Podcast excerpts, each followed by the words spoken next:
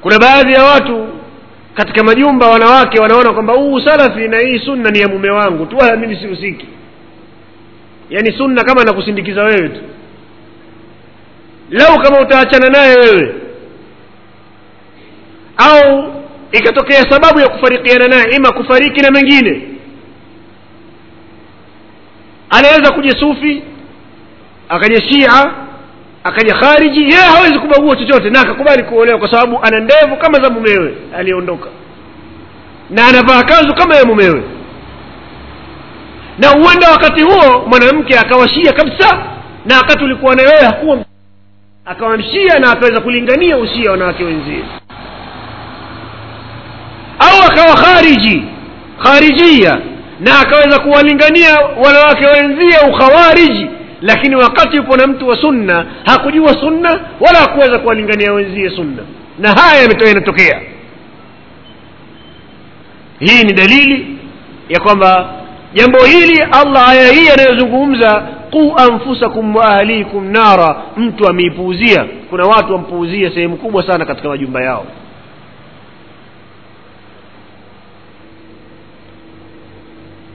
Leo wangapi watu katika mavazi wengi katika wanawake. Utaona mtu amevaa jilbab mtu amevaa niqab lakini amevaa kanga chini amevaa kitenge. Yaani maajabu makubwa ndo ameyaleta huyo amevaa shungi lake vijibabu lake amevaa niqabu alafu amevaa kitenge. Na muda mwingine wezekana kikawa kipo ni sifu sake vile vile. Kanzu yako wewe refu kuliko yake kitenge chake nani amefundisha hivi? Kile kilichokufanya ufunike uso wako uvae jilbabu alafu chini uvae yule aliyekufahamisha huku sio ndo huyo anayekufahamisha na uvaaji wa huko chini vile vile mavazi yako? Sasa mbona mambo yamekuja kinyume? Vazi la huku na vazi linalokuja huko lingine limekuja kinyume. Kwa nini? Kwa hiyo ya ayuha ladhina amanu quu anfusakum wa ahlikum nara. Kwa kuwafundisha adabu wake na watoto kuwapa taaluma ya dini kuwafundisha taaluma ilmu wa ikhbaruhum ala amri llah na kuwapa habari na kuwafahamisha kuhusiana na amri za allah subhanahu wa taala. Makatazo. Wengi katika wanawake katika simu zao kuna nyimbo waume hawajui wala hawatilii wowote wanaona simu haziwahusu wao. Kila mmoja ana yake.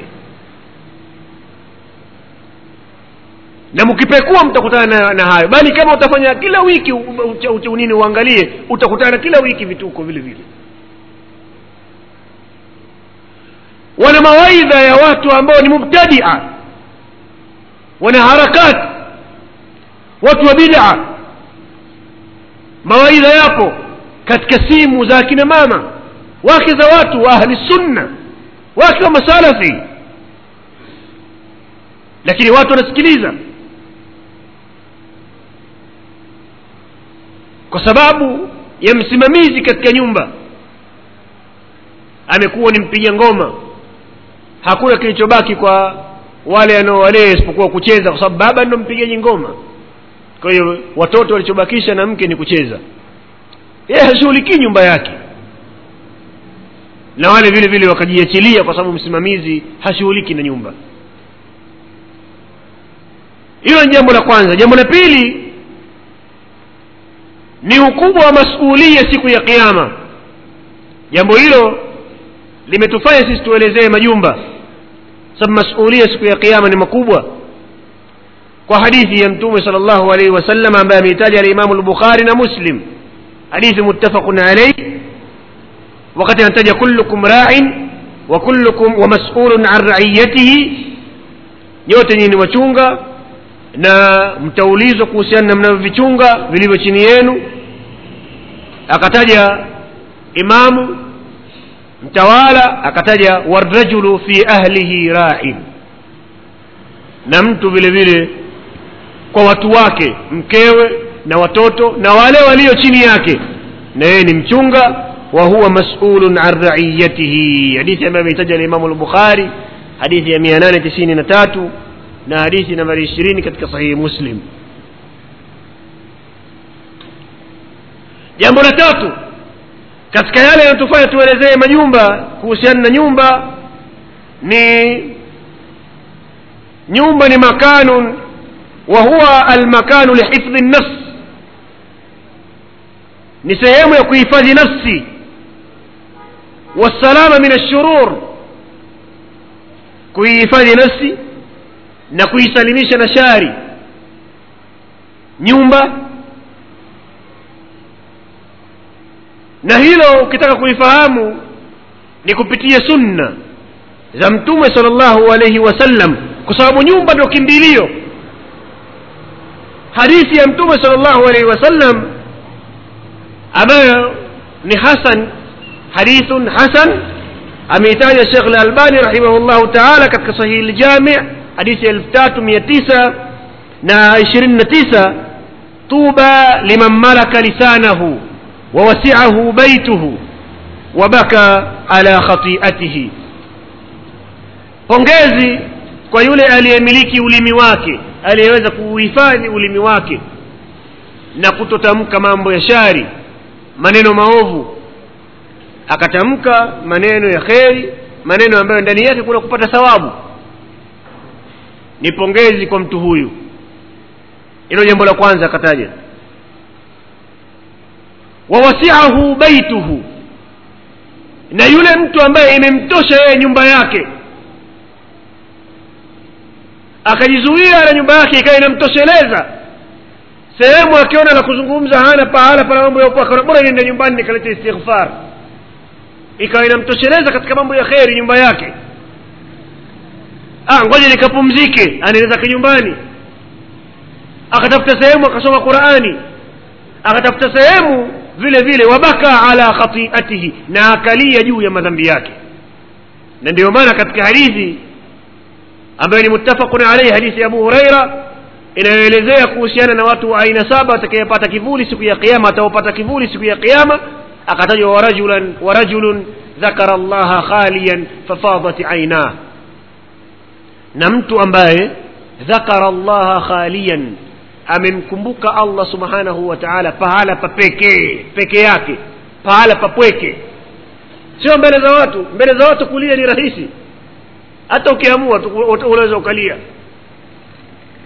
lakini jaribu kukaa pahala peke yako kama hadithi inavyosema kwa hiyo mtu akawa nyumba yake ni sehemu vile vile muda mwingine ametenga muda katika nyumba yake anamtaja anamkumbuka mola wake na anakumbuka madhambi yake. Na akakumbuka itakuwaje siku ya kiama akaanza kuyahesabu mpaka akalia. Ni katika watu tutakayepata kivuli siku ya kiama na kuna watu hawajui kulia. Isipokuwa kwa misiba ya kufiwa na mali kupotea na mfano wa vitu kama hivyo lakini kulia kwa madhambi kuna watu kulia kwa madhambi jicho lake halijui kwamba watu wanalia kwa dhambi hana habari. Na hiyo ni hasara inaonekana mtu moyo wake ni mgumu kasia moyo wake ni kasi kwa hiyo nyumba ni sehemu ya kuhifadhi nafsi.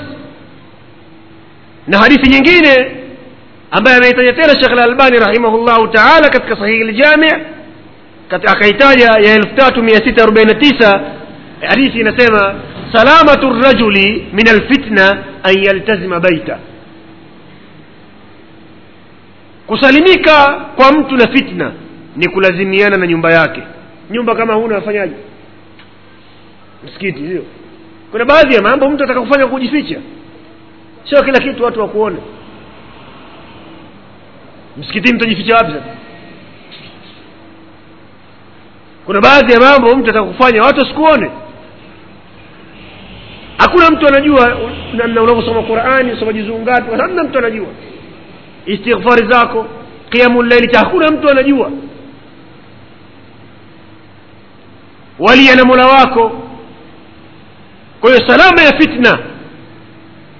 Ndio maana nyumba sehemu kubwa ya mtu kujificha bali utaona katika nususi za kisheria zimekuja kuelezea masala ya fitna yakitokea watu walazimiani na nyumba zao. Tena katikati ya nyumba sio nyuma ya mlango wachungulia kwamba wamepita huku siyo njia hii. Unaweza ukaona kundi kubwa ukaungana nalo katikati ya nyumba na masahaba wapo wengi katika fitna mbalimbali zilizotokea. Mapigano baina yao kuna watu walilazimiana na nyumba zao hawakwenda huku wala huku wakiwemo wakina abu musa al ashari na wengine. Watu wakalazimiana na nyumba zao. Wakiwasomea watu nususi za kisheria kwamba ikitokea fitna baina ya waislamu basi wewe fanya shughuli yao wengine wakachukua wanyama wao wakaenda kuchunga huko. Sababu na mafundisho vile vile wala habari za mjini huzijui. Huko enda huko kabisa kulisha mbuzi. Una habari. Lakini kulazimiana na nyumba na ndio hivyo maimamu wamekaa hivyo wanaitwa katika fitna maandamano vurugu mbalimbali watu wamelazimiana na nyumba zao. Na bali akina imamu ahmad rahimahullahu taala wanawaambia watu hii ni fitna. Leo mtawala anasema qurani ni kiumbe lakini ajituvamia katika nyumba zetu. Tukitoka barabarani zitaingiliwa na nyumba zetu. Watavunjika heshima wake zetu. Kwa kujua kwamba nyumba ni sehemu kubwa ya kulinda familia watu wakaacha kufanya khuruji kwa kuogopea wale watu ambao wanastirika na majumba. Wamestiriwa kwa muda mrefu na nyumba. Aonekani binti yako. Akitoka anatoka katika hishma lakini leo ukifanya maandamano aweza kutolewa yule bila nguo. Ukamuhifadhi kwa muda mrefu.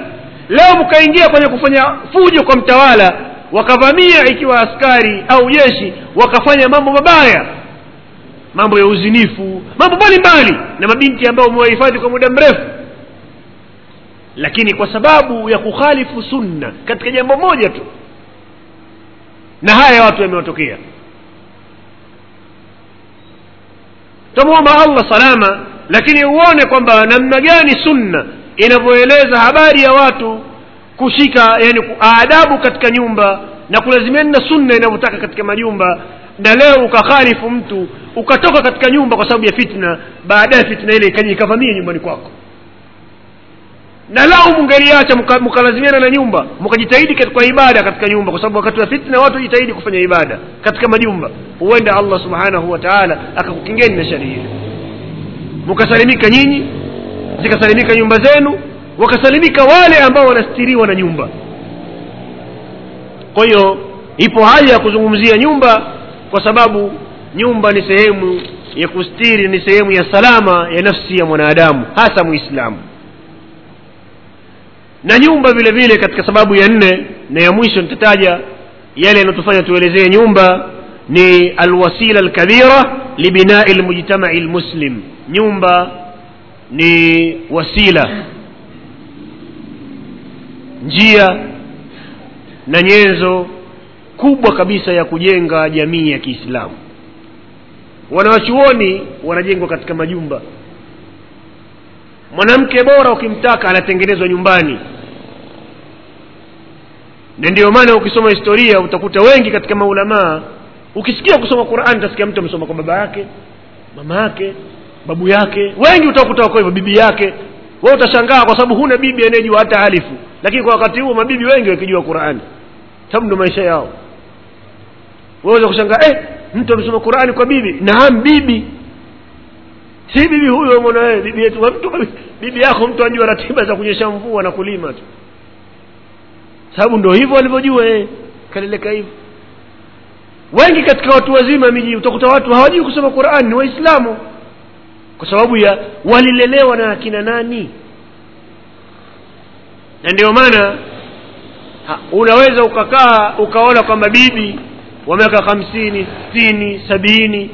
Au mama yako ana miaka mingi tu anaona ajabu yeye kuvaa jilbabu lakini una binti yako mdogo anavaa jilbabu. Waona neema ilivyo? Ndo dini hiyo sasa. Yeye anaona ajabu. Na huenda mwana mwingine na maneno wengine yakamtoka ya kuleta kejeli lakini una binti wa miaka minane anavaa sasa huyu hata akifika miaka hamsini atamvalisha na, na, mjukuu wake na mtoto wake kwa sababu wale watu wanayemlea katika nyumba. Hakuna mtu anayevaa jilbabu sokoni anayefundishwa hamna. Humu masokoni humu hakuna watu wamekaa maulamaa kufundisha watu namna ya hamna ndani ya nyumba. Na ikiwa hali ndiyo hiyo italazimika lazima tuvijue baadhi ya vitu katika kutengeneza nyumba. Vinavyosaidia kutengeneza nyumba. Na wanawachuoni wameandika vitabu wakielezea mambo ambayo ya kutumia mtu katika kutengeneza nyumba yake. Wakati naona umekwenda sana nitalazimika kwa haraka haraka nihitaji jambo moja peke yake ambalo ni sababu katika mambo takribani arobaini lakini nitalitaja moja peke yake ni sababu ya kutengeneza nyumba. Kwa sababu tumetaja hapa sababu gani tuelezee nyumba? Kataja sababu nne sababu ya nne ikaonekana miongoni mwa mambo yanatufanya tuelezee nyumba na yale yanayotakiwa katika majumba kwa sababu ni nyenzo kubwa ya kutengeneza jamii ya kiislamu kuwatengeza maduati talabatul ilmi mujahidun wake wema wanatengenezwa katika majumba. Hakuna mwanawachuoni aliyeondoka kutoka mbinguni kwamba ameanguka. Buu akimtizama watu imamshafi hakuna hivyo alikuwa na baba na mama na wao ndo maisha waliokuwa wameishi wakamwandaa mtoto. Tena kuna wengine baba zao wamekufa mapema kabisa mama ndo aliyemlea mtoto. Kiasi ambacho mama wa leo ukimwachia mtoto amlee kwa kufa wewe bali usife safiri katafute maisha huko kama wanavyosema wenyewe. Mwaka mmoja miwili ukija mtoto wako mwizi. Mama hajui kusoma qurani wamwachia mtoto amlee vipi? Hajui kitu katika sunna. Matokeo yake baada ya kufanya zile tafaul anamfanyia nini? Tashaum sio? Kumwambia maneno ya kheri utakuwa mwizi utakuwa jambazi mwangalie mbwa mwangalie maneno asubuhi mpaka jioni ni hivyo hawezi mtu allah akujalie wewe mwana wa chuoni bali utamuuliza mama au baadhi ya mababa lini mmewahi kuomba dua kuwaombea watoto wenu? Hawa wadogo mliokuwa nao mwanunua kanzu kilemba mleta msikitini. Umewahi kumwombea dua kama mtoto wako awe mwema awe mwanachuoni awe hivi umewahi?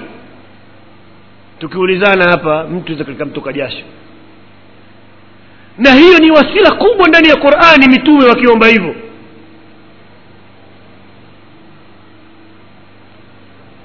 rabbi habli min ladunka sema dhurriyatan tayiba angalia mama mariam.